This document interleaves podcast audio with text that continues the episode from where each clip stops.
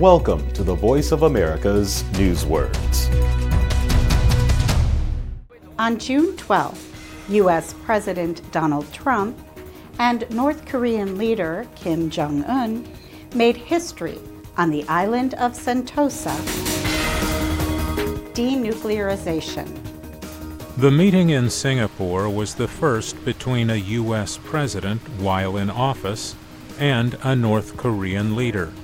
Both said they will work towards peace between North and South Korea and complete denuclearization of North Korea. Denuclearization is the removal of nuclear weapons from a place, usually a country. It includes preventing the building and possession of nuclear weapons.